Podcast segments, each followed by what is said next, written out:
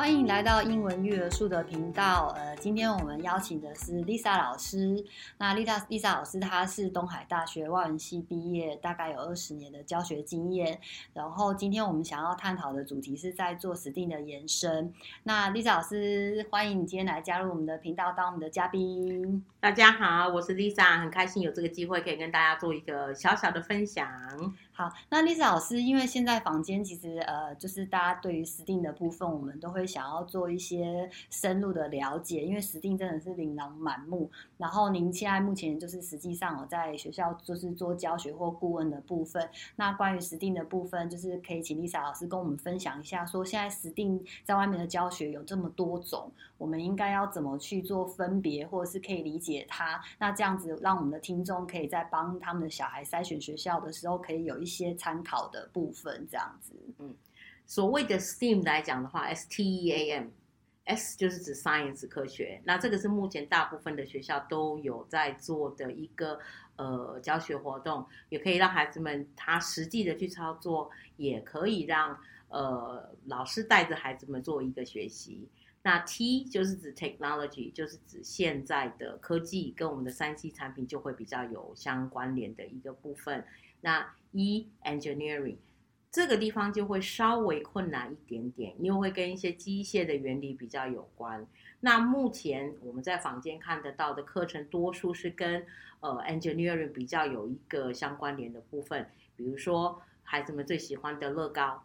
或者是一些三 C 三 Q 的操作，那这些都会结合到一些机械的原理，让他们实际透过玩的一个部分，然后来造就自己的机器人。所以最常见的这种机器人的一个工作室或者是一个教室，就是比较常见到的一个部分。那 A 就是指 Art 美劳的部分。那现在孩子其实你要让他培养耐心，或者是希望他发挥美学的部分，有很多家长也会让单独的让学生去上一些美术的课程。那 M 就是属于比较困难的 Mathematics 数学的地方。那因为台湾的数学比较重算式。跟过程，那在国外学的部分，它最主要是透过阅读了解它的一个基本的原理，然后再来延伸做一个数学。所以这两个部分在学习上面来讲的话，是会有一些些的差异存在的。那这样子的一个概念，其实跟目前教育部的课纲是有一些些相关联的，因为它不是只有学习，它会教学生思考跟解决问题的能力。所以，如果说今天能够上到的课程能够包含到这些，其实学生的学习他就会比较是多元化，他以后碰到问题也可以自己想办法去做一个解决跟处理。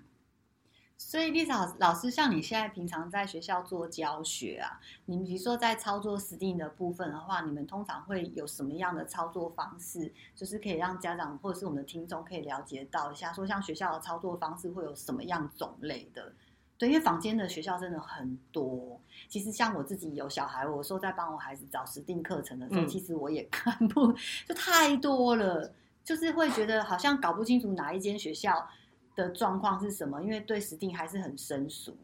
对，以学习的环境上面来讲，主要分成双语或者是我们讲的全美的部分。那以全美的课程当中，它当然以语言的部分为最主要的一个基础。那所以基础的部分来讲，主要应该都是多数是上在 language arts 的部分，所以他会学到单字，他会学到文章，他会可能老师也会要求他背一些单字，然后用透过单字的部分去做一些造句、造词的练习。那 STEAM 的部分来讲的话，除了是透过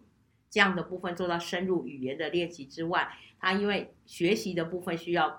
接受到很多的刺激。然后才能够多元，孩子才能够多元的联想。所以通常学校的课程会针对 science 的部分做比较多的一些，呃，我们讲的配套上课。那因为 science 的部分很多都是取自于日常生活上面的一些物品，它实际的可以去做到不同的观察。所以学校大部分在这个地方会有比较多一点的练习，比如说一般最常见的带着孩子们用太那个放大镜直接在太阳底下照的纸。然后就在很热很热的天气之下，但是因为光线折射，所以这个纸就会燃烧，这就是 science 的一个部分。但是这个仅限于让他操作，但是真正的原理在哪里，学生可能不是很清楚。那数学的部分来讲的话，多数他会是利用实际的物品，以年纪小的地方，可能手指头也会用上，他教室里头看得到的物品也会用上。但是在 STEAM 的的一个概念里面，他会希望他们看到一个题目之后，先去联想，先去思考这个题目主要的意思是什么，再去想我可以从什么地方用什么样的一个概念去解决到这样子的一个问题。那通常这样，你从他使用上的教材，多数是可以看到一些些，但是并不完整，因为坊间主要真的课本太多了，它主要都真的还是在于英文的练习之上。至于这些分科的部分来讲的话，有的学校会是很主要的地方，甚至有 Science Lab。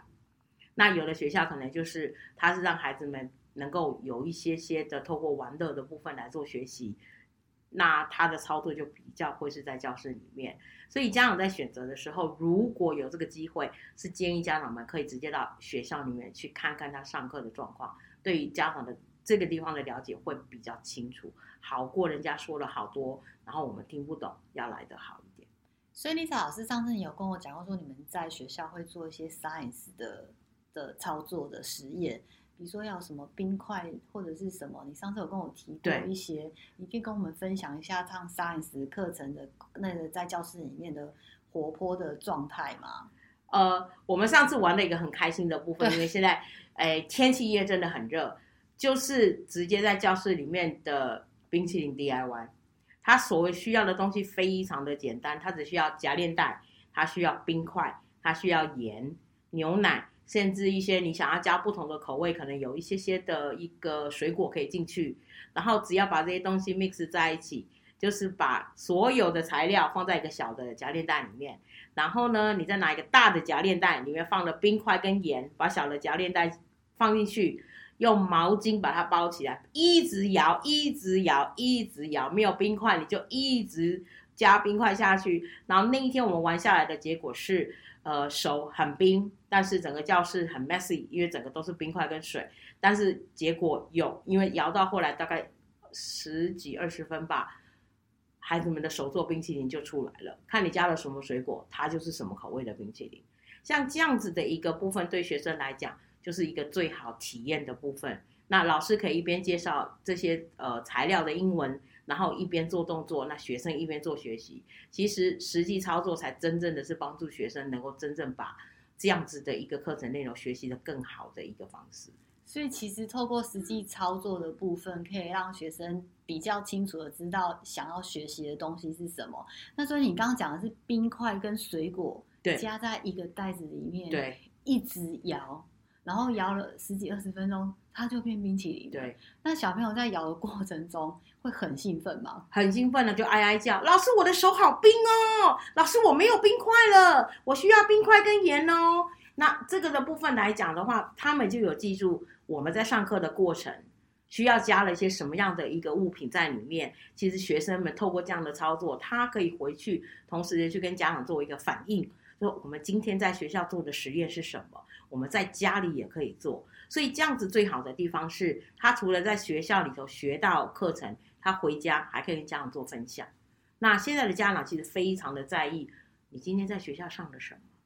那你可以跟我说说看到底有什么内容吗？他们如果能够同时也知道孩子在学校上课的一个课程内容，其实他们就会对这样的学习会更有信心，他们就会放手让孩子们去做很多不同的尝试的学习。那所以其实他们在在冰跟水果的摇动过程中，其实他们已经学习到很多其实应该要学习到的知识。其实老师在课堂上就只要讲一些些理论跟概念，其实小朋友就在操作的过程中，第一个他学习的非常的开心，对，因为他会一直咬，可能他会一直跳吧，对，对然后还会一直拍桌子吧，因为很，或者说老师一直不停的叫老师吧，真的，然后他就会很兴奋，然后很兴奋的时候，他会把他操作的过程中的每一件事情几乎都会记起来，对，所以这也达到了学习的效果，对，有时就是说透过自己实体去操作，他学习到的东学习到的课程内容会比较实际，对，但是听透过。只有整堂课用老师在说的话，其实学生吸吸收到的真的会非常的有限。对，所以像这个实验，它是大概是几岁的小朋友在做的？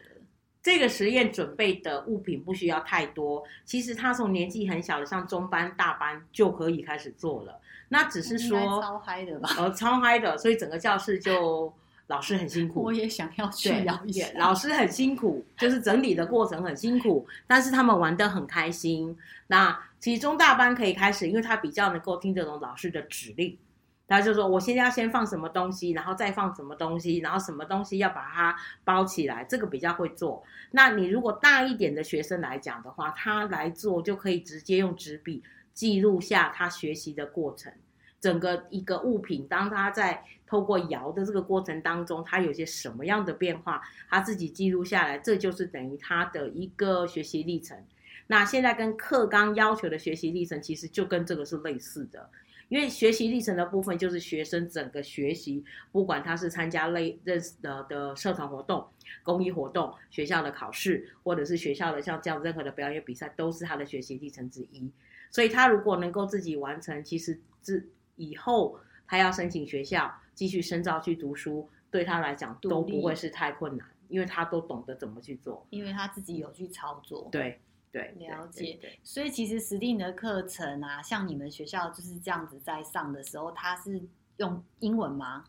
对，我主要是外事上课，所以是用英文。对，但是同样的操作用中文也是可以的，也可以。就等于是说，不管你是中文或英文都不影响 STEAM 的课程，不影响。所以其实孩子在像刚才讲的这个，可能就是大班的小朋友比较比较容易，他也可以顺便做一下他的那个叫做报告嘛。对，类似。那如果说像这样子的课程，Lisa 老师，你会建议说，比如说我们一个礼拜大概可能有几次的 STEAM 课程，可以让小朋友他他可以更就是 enjoy，就是更享受这样子的课程内容。大概一个礼拜，你会建议他们可以有几次的